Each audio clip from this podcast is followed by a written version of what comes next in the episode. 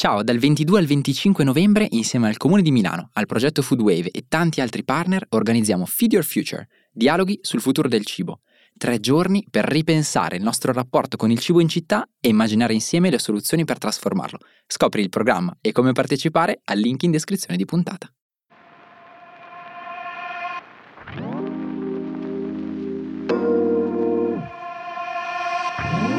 Ciao a tutte e tutti, bentornate, bentornati a un nuovo episodio di Città. Io sono Paolo Bovio di Will e io Andrea di Toulouse.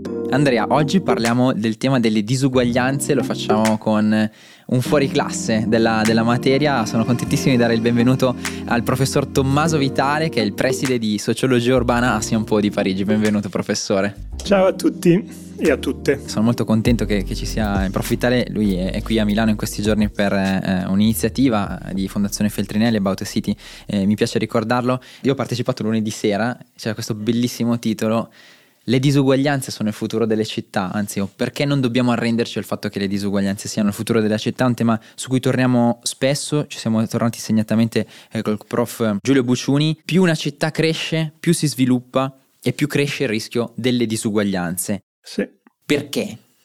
Ma le città che diventano attrattive e che quindi attraggono persone, attraggono demograficamente persone, attraggono persone soprattutto giovani, attraggono persone anche con grandi talenti, con grande intelligenza e creatività, attraggono anche lavoro dequalificato di servizio, attraggono investimenti, attraggono eh, infrastrutture attraggono socialità e cultura, attraggono occasioni per stare insieme, hanno un vero vantaggio, un premio. Noi parliamo di premio urbano, cioè in poco spazio c'è tanta bella gente e tanta gente che ci aiuta a lavorare, a scambiare, a risolvere dei problemi. Questa dinamica è una dinamica positiva ed è una dinamica che tendenzialmente favorisce competizione, soprattutto non fra le persone, ma fra le persone in relazione allo spazio, cioè per avere la casa, per avere del, dello spazio e questo fa aumentare i prezzi. Più una città è attrattiva, più ci sono pressioni per quello che negli studi urbani scientifici un po' positivi, quelli che cercano un po' di misurare, noi chiamiamo Urban Land Nexus, il nesso fra la città e la terra. Quella terra che è un solo suolo vivente che ci permette la biodiversità, che ci permette di rinfrescarci un po' e ci permette di costruire, di avere luoghi. Quella terra è definita e determinata.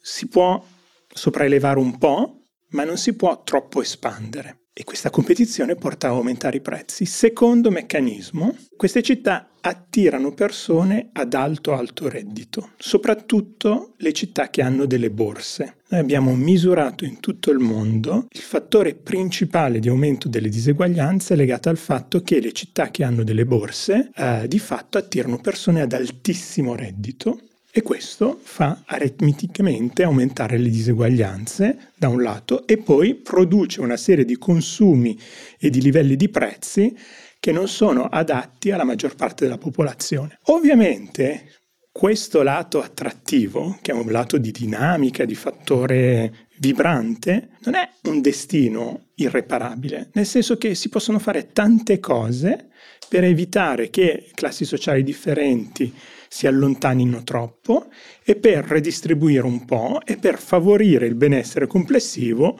attraverso beni e servizi collettivi. Si possono fare delle politiche, che non sono delle politiche punitive, ma che vanno a aggredire pezzetto per pezzetto ciascun meccanismo che radicalizza troppo le diseguaglianze. Come dire, l'immagine che noi usiamo negli studi urbani è quella, che è un'immagine che adesso è molto importante anche in economia, per l'ultimo premio Nobel che c'è stato, è quello di una, dire, una via stretta, un corridoio che sta a metà fra la dinamica economica e l'equità.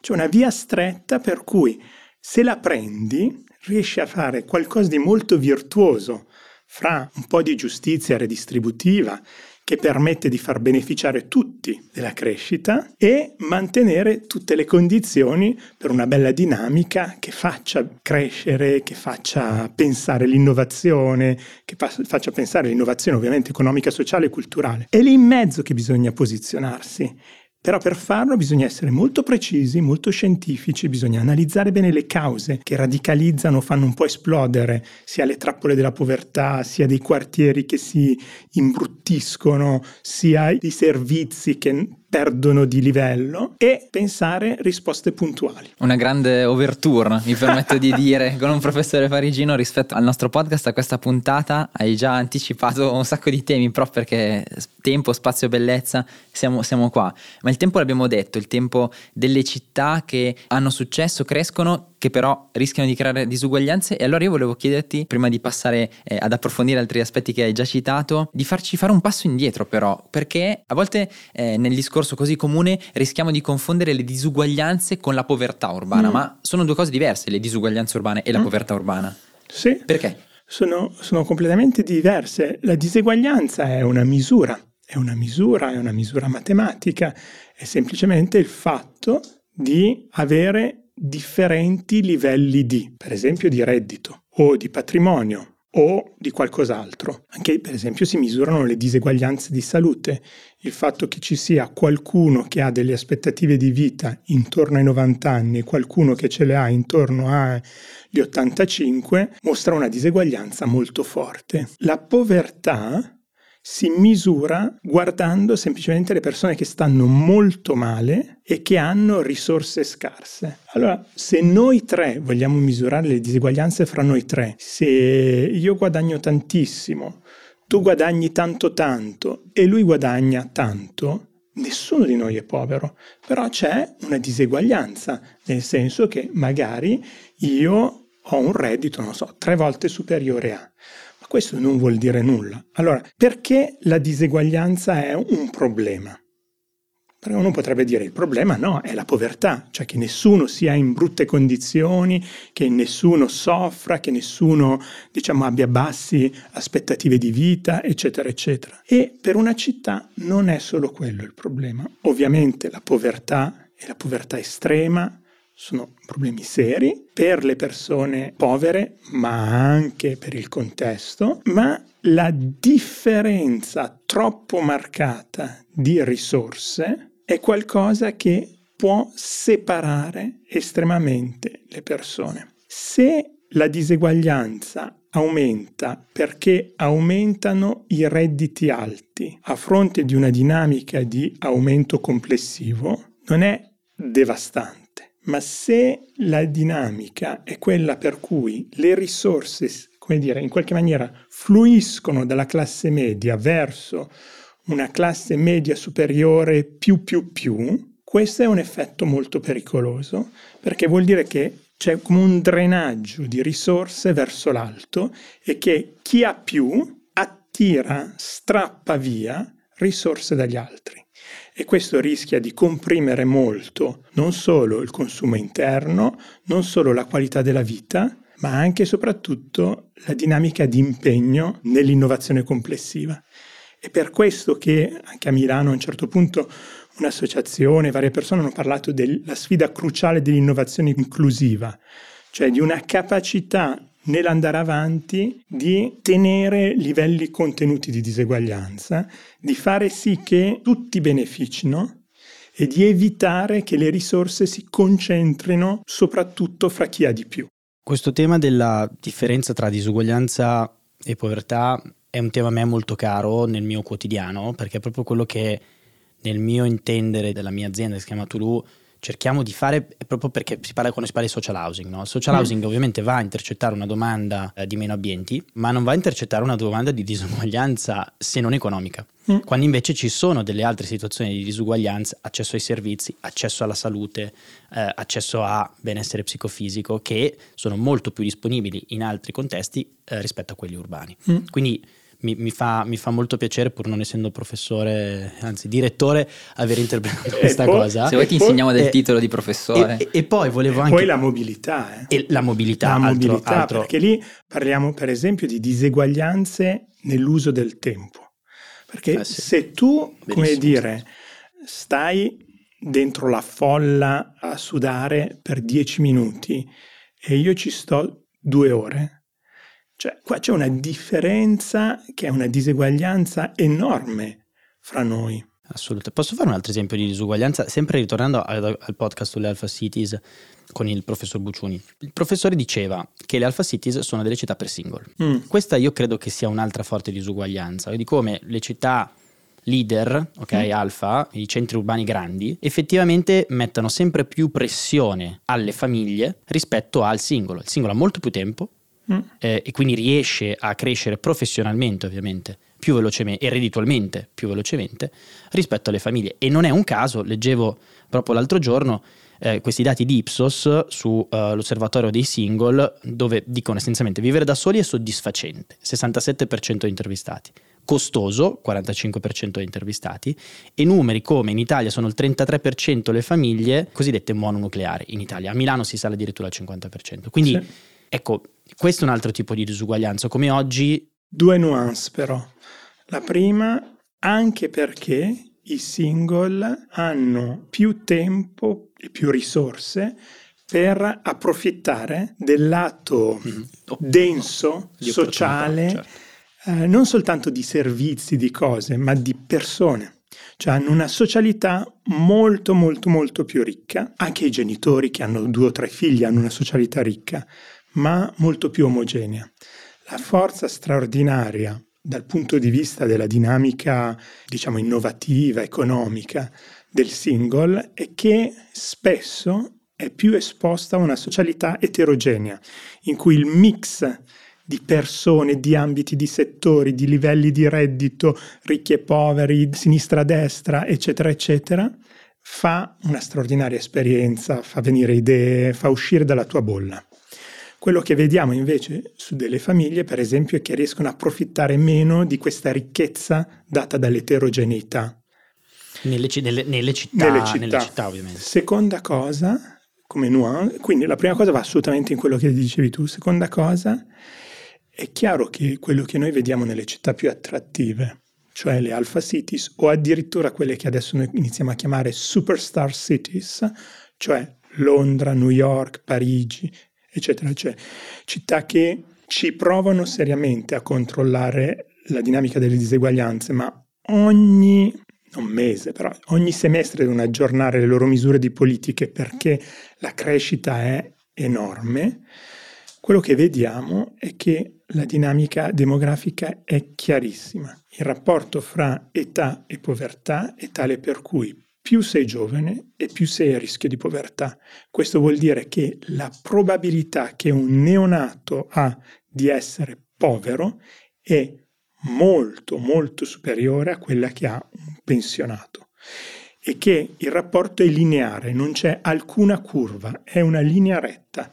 Più cresci in età, e meno rischi di essere povero. Cosa vuol dire concretamente? È chiaro che il problema non è la disoccupazione di un neonato, il problema è che il costo enorme della procreazione, di fare figli, di solidarietà eh, verticali verso il basso, come diciamo noi, per dire chiaramente il fatto di avere dei figli, pesa anche in città che hanno un buon welfare molto di più sulle giovani coppie e che si è creata una situazione in cui oggi, più o meno nelle città attrattive d'Europa, anche se i livelli sono differenti, la dinamica è la stessa.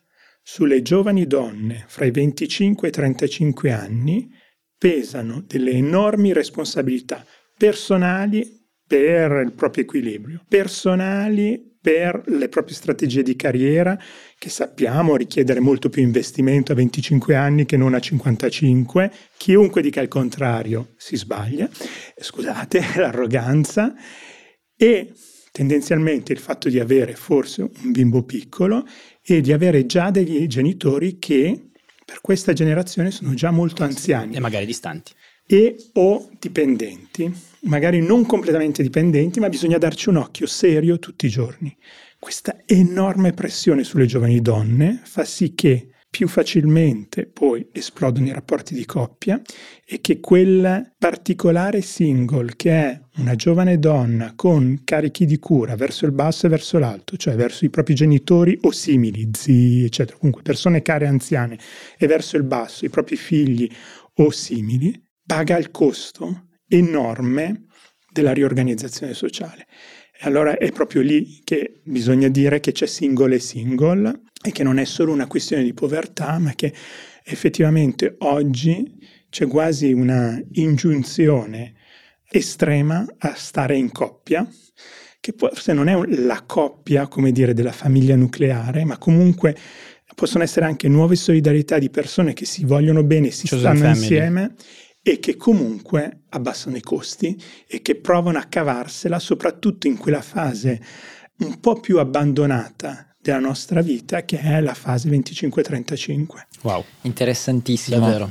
E davvero vediamo anche come eh, la dimensione del tempo, non solo il tempo quotidiano che si vive, ma anche però la dimensione diciamo, del tempo di vita, della fase di vita in cui, in cui ci si trova a vivere, determina eh, disuguaglianze. Però professore c'è anche una dimensione fortemente spaziale della disuguaglianza, se passiamo a un altro asse del podcast città c'è la dicotomia tra centro e periferia che sappiamo essere più valida diciamo per le città europee rispetto alle città statunitensi, ma poi c'è in generale la dinamica di attrazione ed espulsione dai grandi centri, quindi mm. la disuguaglianza è qualcosa che sposta fisicamente le persone e dove l'essere vicino o l'essere lontano da quella densità di relazioni, eh, di opportunità di scambio, di opportunità di lavoro, di crescita, pesa forte. Tantissimo. Allora, la prima cosa che voglio dire a tutte le ascoltatrici e gli ascoltatori, non pensate immediatamente al telefilm della DC o Marvel sul quartiere ghetto americano devastato, iperpovero, in cui non ci sono più i marciapiedi. Allora, la prima immagine spaziale sulle diseguaglianze che bisogna avere è un'immagine metropolitana. Noi dobbiamo pensare che i luoghi attrattivi sono delle aree metropolitane, cioè sono fatte di centri città densi, un po' di campagna, sono super policentrici con tanti paesini di fianco che non sono proprio paesini, hanno 50.000 abitanti, hanno la loro radio locale, hanno la loro storia, hanno le loro identità, ma fanno parte di un sistema in cui la maggior parte della gente ci lavora dentro e si muove e purtroppo si muove soprattutto fra l'80 e l'85% in macchina. Queste aree metropolitane hanno diversi luoghi e questi luoghi sono diseguali. E dove vivi, dove vai a scuola, dove lavori? Conta enormemente. Quello che si vede è che anche se sono aree metropolitane molto integrate, con un buon sistema di circolazione, comunque dove vivi conta tanto. E conta tanto su io direi due cose. Uno, dal punto di vista proprio materiale, sulle opportunità che hai. Queste opportunità sono opportunità di persone e amici che ti dicono vali, datti da fare o ti dicono guarda, non ce n'è, è inutile che fai e ti deprimono. E poi conta tanto sui servizi di cui puoi godere. E contemporaneamente conta su un mood, uno stato d'animo, un sentimento, tendenzialmente nelle aree metropolitane, per esempio le parti un po' più periferiche, che non necessariamente sono a basso reddito, sono luoghi in cui la gente ha un sacco di risentimento, ce l'ha contro il centro città. Vota in maniera differente, è tendenzialmente più aperta a una proposta populista, ragiona meno sul progetto e più sulla rabbia e per esempio c'è un bravissimo sociologo urbano dell'Università di Genova che ha studiato l'area metropolitana di Milano e che mostra proprio come questo sentimento di risentimento Uh, che, che, puoi ritrovare, non lo so, a Magenta piuttosto Bisogno che... di Magenta, ecco. non lo sapeva il prof. Ah. Ecco perché non, non ci fai Guarda citare che... mai Milano, ora è tutto spiegato. No, ma io l'ho, l'ho, sempre dichiarato di essere di Magenta, devo dire. Non so se i miei ascoltatori magentini saranno risentiti di questa citazione sul risentimento. Quinto, quinto asse del podcast. Eh, lui è Nicolò Morelli, è bravissimo, le sue cose vanno lette. L'altra cosa che volevo dire è che tu, Paolo, hai detto una cosa proprio importante, cioè queste differenze di luoghi sono legate alla mobilità delle persone. Allora, facciamo l'esempio di Parigi che conosco certamente meglio che non a Roma o Magenta o Magenta o Milano. Monza, non ho ancora detto Monza. O Cologno o Paderno, Dugnano. Allora, Parigi è interessante perché è un polmone, anzi funziona come un cuore, hm? cioè nel senso che attira, grazie alle università, tantissimi studenti che vengono da tutto il mondo, tutta Europa, ma che comunque vengono soprattutto dalla Francia e tendenzialmente attira i migliori. Perché? Perché, mi scusino tutti i colleghi, però effettivamente a Parigi c'è una concentrazione di risorse intellettuali, di università e la qualità è talmente diseguale rispetto alla qualità delle altre università che gli studenti migliori che possono permetterselo vengono a Parigi vengono a Parigi con il sogno di tornare da loro e di tornare e fare la differenza nel loro territorio. Cioè non vogliono essere dei cervelli in fuga dal loro territorio se vengono, non so, dalla, da delle zone depresse, da Lorraine. Però per una ragione o per un'altra, legata al fatto che il mercato del lavoro di Parigi è straordinariamente più dinamico della stagnazione che caratterizza i territori francesi, non dimentichiamoci mai che in termini di disoccupazione la Francia in questo momento ha più di disoccupazione dell'Italia. Quindi questi ragazzi e ragazze bravissime che hanno studiato in belle università, si sono di, fatti un, un bel patrimonio, iniziano a lavorare a Parigi e anche se vorrebbero tornare, in realtà restano a Parigi, perché gli stipendi sono più alti e le opportunità sono più alte e perché la città è francamente estremamente divertente, piacevole, facile, piena di cose. A un certo punto, più o meno tutti, compresi i pochi che sono nati a Parigi, decidono di avere dei figli o di avere una vita di coppia un po' più rilassata. E più o meno sono passati 8-10 anni dalla laurea. E a quel punto i valori immobiliari, la grandezza degli appartamenti, il ritmo della vita e tante altre cose, tra cui le responsabilità verso la generazione più anziana, li porta a tornare nel proprio territorio. E da tanti anni Parigi non cresce molto, ma ha in continuazione nella sua area metropolitana centinaia di migliaia di persone che ogni anno arrivano e ogni anno ripartono e queste persone più o meno ripartano fra i 13 e i 15 anni dopo essere arrivati, cioè 5 anni di università e 8-10 anni di. Questa dinamica è comunque una dinamica positiva. Per esempio, noi abbiamo stimato che il fatto di iniziare il proprio lavoro a Parigi e poi andare in seguito accelera la carriera di quasi 7 anni. Cioè il fatto di avere un'esperienza, come dire, di ceto medio, di ceto medio, come dire, project manager, ti dà uno slancio fortissimo. È il famoso premio urbano. O una esatto, parte urbano. È un, sì, esatto. è un premio urbano sì, reale, misurabile, concreto e è una dinamica espulsiva, nel senso che c'è una, un lato anche di sofferenza, cioè non riesco e non ce la faccio a crescere i miei bambini qua eh, nel quinto e nel sesto arrondissement di Parigi, ovviamente. Non riesco a rimanere qua, effettivamente preferisco andare verso una zona ancora diversa, su una parentesi, in Francia nessuno ha un ritorno alla ruralità e tutti vanno verso metropoli medie, mm-hmm. sì, comunque vanno, attrattive. Vanno a Lille, vanno a Lione, eh, esatto. ok. Allora, perché poi la città ti rimane un po' dentro, non esatto. hai proprio più voglia di andare nel paesino esatto. dell'Ardenne. Quindi questo comunque va pensato bene, nel senso che bisogna accompagnarlo politicamente perché non sia lacerante. E poi però ci sono anche i lati oscuri della differenza tra i luoghi. Per esempio Parigi è famosa perché nel nord di Parigi, al nord-est, hai alcune cittadine subito, proprio subito fuori dalla tangenziale di un, una parte che si chiama Saint-Saint-Denis, che sono le cittadine più povere della regione di Parigi, che sono le cittadine più povere della Francia e che sono allo stesso livello delle parti più povere della Grecia e dell'Aspromonte e di fianco hai non solo le cittadine come Neuilly più ricche della regione parigina, o dell'intera Francia, ma più ricche d'Europa.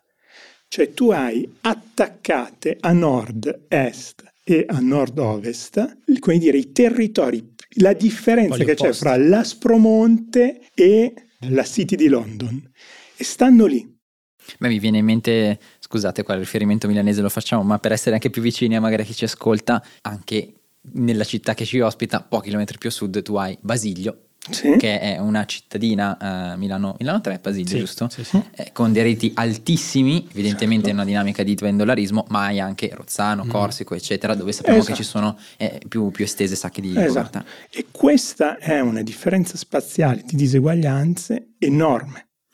E in cosa si traducono nonostante lo sforzo? Perché Parigi la Francia ha uno sforzo di redistribuzione per aiutare i redditi bassi attraverso la casa popolare che è impressionante, cioè qua stiamo parlando di zone che possono avere 35-40% di casa popolare con dei costi a sotto un terzo del mercato di cui beneficiano anche le classi medio-basse o le classi medie, cioè gli insegnanti, i pompieri e gli infermieri. Quindi c'è un enorme sforzo eppure la povertà è così forte cioè è marcata da una presenza marcata di criminalità organizzata, una presenza molto marcata di disoccupazione, una presenza molto marcata di strutture per persone con difficoltà di salute mentale e fa fatica ad attirare medici, quindi anche se ha le risorse, fa fatica a attirare investimenti, ha la terra ma non ha la base fiscale per fare infrastrutture e servizi. Allora è lì che vedi il lato duro spaziale. Eh sì, è bello questa prospettiva internazionale perché alla fine le sfide, mm, qui siamo c- città, non città italiane, quindi sono un po' per tutti, no? non è uh, un'evidente criticità no, del nostro sistema, del dualismo Milano-Roma, delle province, delle città medie, no, dei paesi, dei borghi, ma è una sfida uh, globale. Sì. Eh, quindi questa prospettiva secondo me è molto, molto interessante per riportarci poi forse all'inizio di questo podcast è di gestire le nostre aspettative. Ecco, Io mi, mi, fine... mi, inserisco per dire, mi, mi, ritrovo assolutamente, l'avevo pensato anch'io, Andrea. Eh vabbè, ma c'è un feeling. No, però davvero poi questo che sottolinei è, è, ciò che ci ha spinti anche a fare un progetto come Future for Cities, perché poi eh, le, le, eh sì. le criticità no? eh, delle città, ovviamente ci sono delle criticità di contesto legati a luoghi specifici, però le sfide sono molto comuni. L'idea di mettere eh, in rete le soluzioni che si stanno sperimentando per permettere delle contaminazioni nasce proprio da lì. Ma questa dinamica che ha descritto il professore non è una dinamica solo espulsiva, cioè attrattiva e espulsiva. Abbiamo parlato sì. di, della metafora del cuore, del sì. polmone, come se la città attraesse no? decine, mm. centinaia, migliaia di abitanti a seconda della sua stazza, che poi escono, ma non per forza perché sono espulsi, ma perché lo decidono in, qual- in qualche modo, cioè c'è una parte certamente di espulsione. Però questo vuol dire anche che la città diventa luogo di passaggio, diventa meno luogo di radicamento. Verissimo. Però chi si radica lo fa perché può permetterselo in qualche maniera, perché sì. quel, quel, mix di network, servizi, eh, comodità lo riesce a, a, mantenere perché è un reddito alto. Quindi. Al, eh, lo riesce a sfruttare. Quindi alla fine comunque un po' di perdita di classe popolare, di radicamento diffuso, di radicamento non alto, intellettuale, ricchissimo, mm. ma appunto di radicamento diffuso alla fine ce, ce la si ha. Allora, diciamo, ovviamente molte città contrastano questa cosa per varie ragioni, diciamo, di valore, ma anche perché avere delle classi popolari è importante per, per, avere tutta una serie di servizi, perché se no le persone poi non è che se vengono espulse troppo lontane rispetto al cuore cittadino, poi non è che vengono a lavorare Fare... Abbiamo un esempio in questa città, eh, dove la, la, la, l'ATM, la società del, mm. del, trasporto pubblico, fatica a trovare eh, operatori esatto. eh, che guidano gli autobus esatto. e lo stipendio non è, non è, uno stipendio da fame, però è uno stipendio di, con cui eh, è difficile comunque vivere. Hai assolutamente ragione Paolo, è per questo che dicevamo, se la diseguaglianza arriva oltre un valore soglia, diventa devastante per la dinamica complessiva della città, perché a quel punto alcuni non beneficiano più della città. Non è più conveniente, anche se gli stipendi sono un po' superiori, il costo dell'abitare è talmente alto che non vale più la pena e le persone comunque sono razionali e se ne vanno. Allora, e questa cosa qua fa sì che prum, tu hai una perdita netta di occupazione in alcuni settori e è difficilissimo.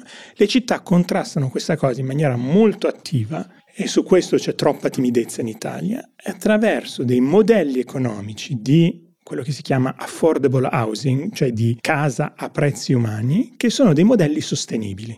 Questa è la, la siamo portati... alla terza domanda, la bellezza, come, come si fa esatto. a contrastare le disuguaglianze? E perché la casa è importante? Sì, per contrastare le diseguaglianze e per far sì che rimangano delle persone a basso reddito o a reddito medio-basso nella città, non c'è niente di meglio che bloccare fuori dalle dinamiche speculative della rendita una certa quota di edilizia. Allora, Parigi ha fatto una scelta forte, in questo momento ha il 23,4% di casa a prezzi umani, diciamo, sotto i valori di mercato e punta ad arrivare al 25%.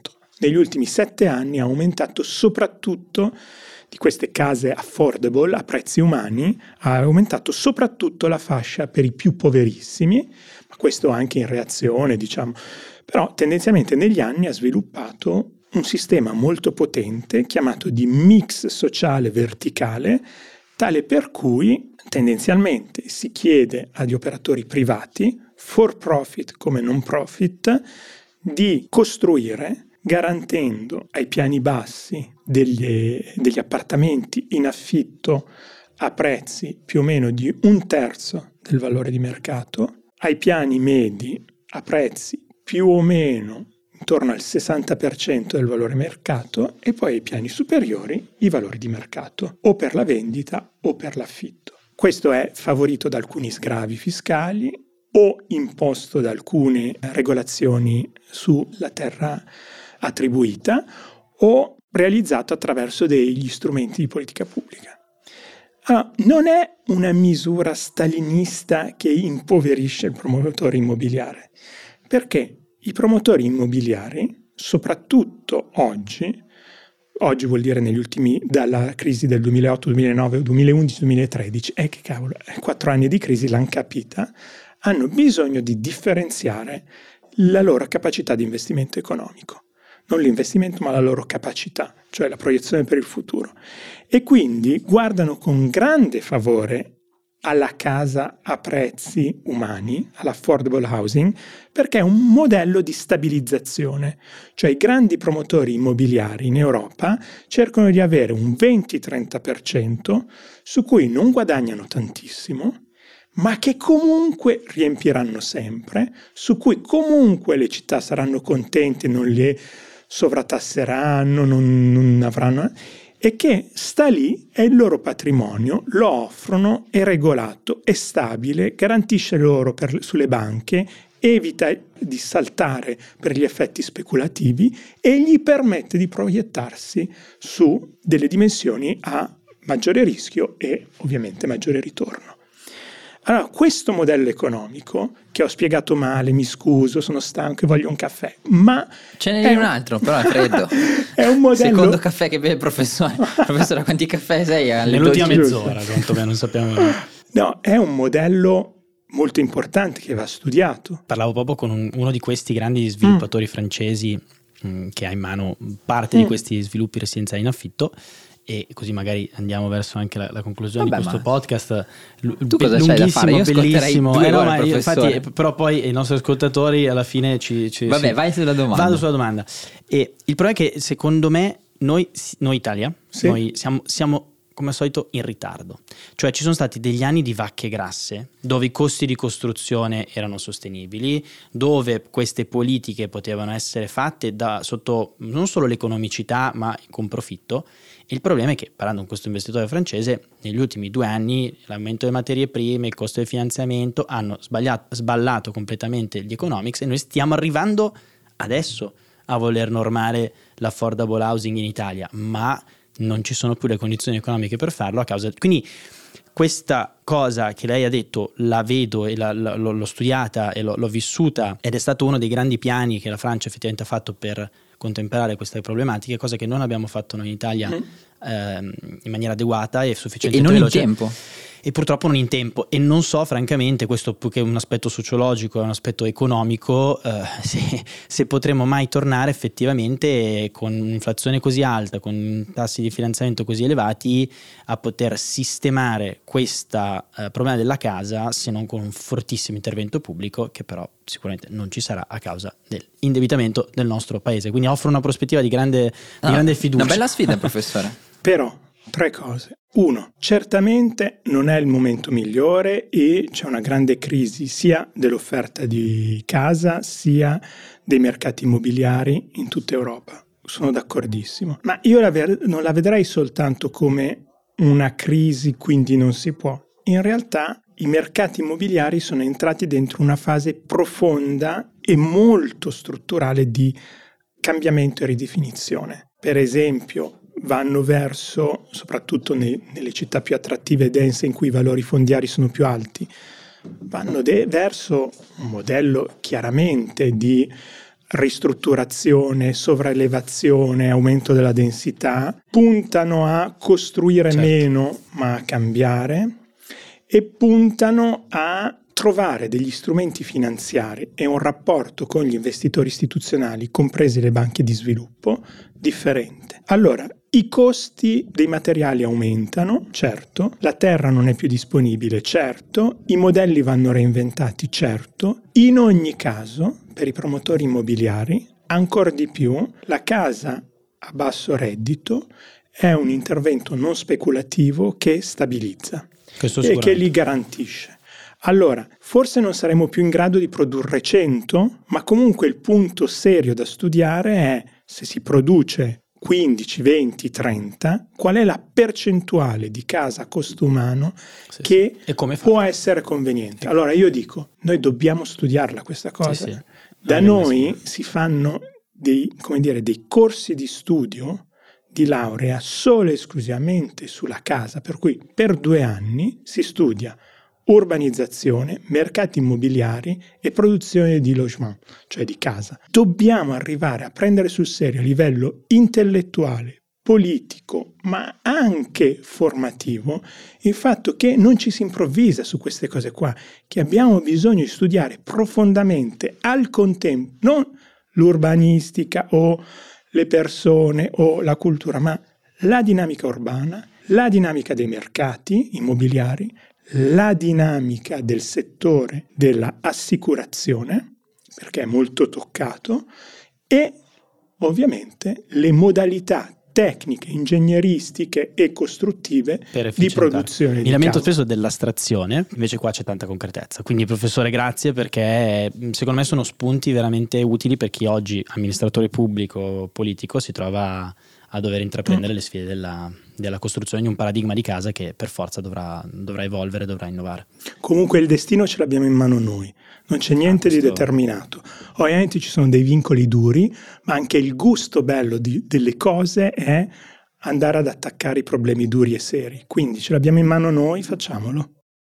Beh, con questa Beh, chiusura, favoloso. migliore della tua, eh? migliore delle tue direi. Non c'è bisogno di esatto. aggiungere nulla. Professore, abbiamo parlato di disuguaglianze, delle loro radici, del loro essere un po' l'altra faccia della città eh, che, che, cresce, che sale. A Tale of Two Cities mi avrebbe detto forse eh, Dickens. Sicuramente ci sono tanti volti delle disuguaglianze e oggi abbiamo provato anche a guardarli. Abbiamo anche detto che però si possono contrastare, c'è una via stretta, ma una via che va, va, percorsa. Andrew, secondo me, gli ultimi punti che ha toccato il professore possono essere anche un buon programma. Noi ci eravamo sì. presi l'impegno, ti ricorderai, sì. di continuare a tornare sul tema della casa. Oggi ci siamo tornati, abbiamo ulteriori spunti anche per andare con, avanti. Se posso dire, siamo tornati sul tema della casa con delle risposte che, cioè, almeno che io condivido al 100% e in un paio di soluzioni a cui non avevo pensato. Quindi grazie professore, mi, mi, mi ha infuso speranza. E allora, grazie davvero al prof Tommaso Vitale, preside di sociologia urbana di Sianfo, per essere stato con noi col podcast Città. Posso dire una cosa su Dickens? Dickens è una figura straordinaria, no? perché lui a un certo punto diventa importantissimo per il movimento operaio e in più per sue ragioni personali, siccome da bambino era stato ricco, suo padre perde tutto ed è costretto ad andare a lavorare in una impresa come bambino sfruttato, poi ne esce. A un certo punto come dire, riceve delle pressioni straordinarie per scrivere, continuare a scrivere dei romanzi sociali impegnati a difesa degli operai contro le condizioni di lavoro in industria, in fabbrica e soprattutto contro il lavoro minorile, a difesa dei bambini. Oliver Twist, mm, eccetera. Mm, esatto. E ha proprio delle pressioni forti da parte dei sindacati a diventare... E lui a un certo punto vive questa, come dire, questo dramma che per me rappresenta ancor più che Weber o Durkheim o Simmel, la nascita della sociologia, di inventare il canto di Natale. Cioè, che già di per sé è un sforzo colossale, cioè pensare a una narrazione differente da quella cristiana sul Natale, facendo un'operetta morale che però sfuga completamente all'immaginario dire, della Sacra Famiglia, è già di per sé straordinario.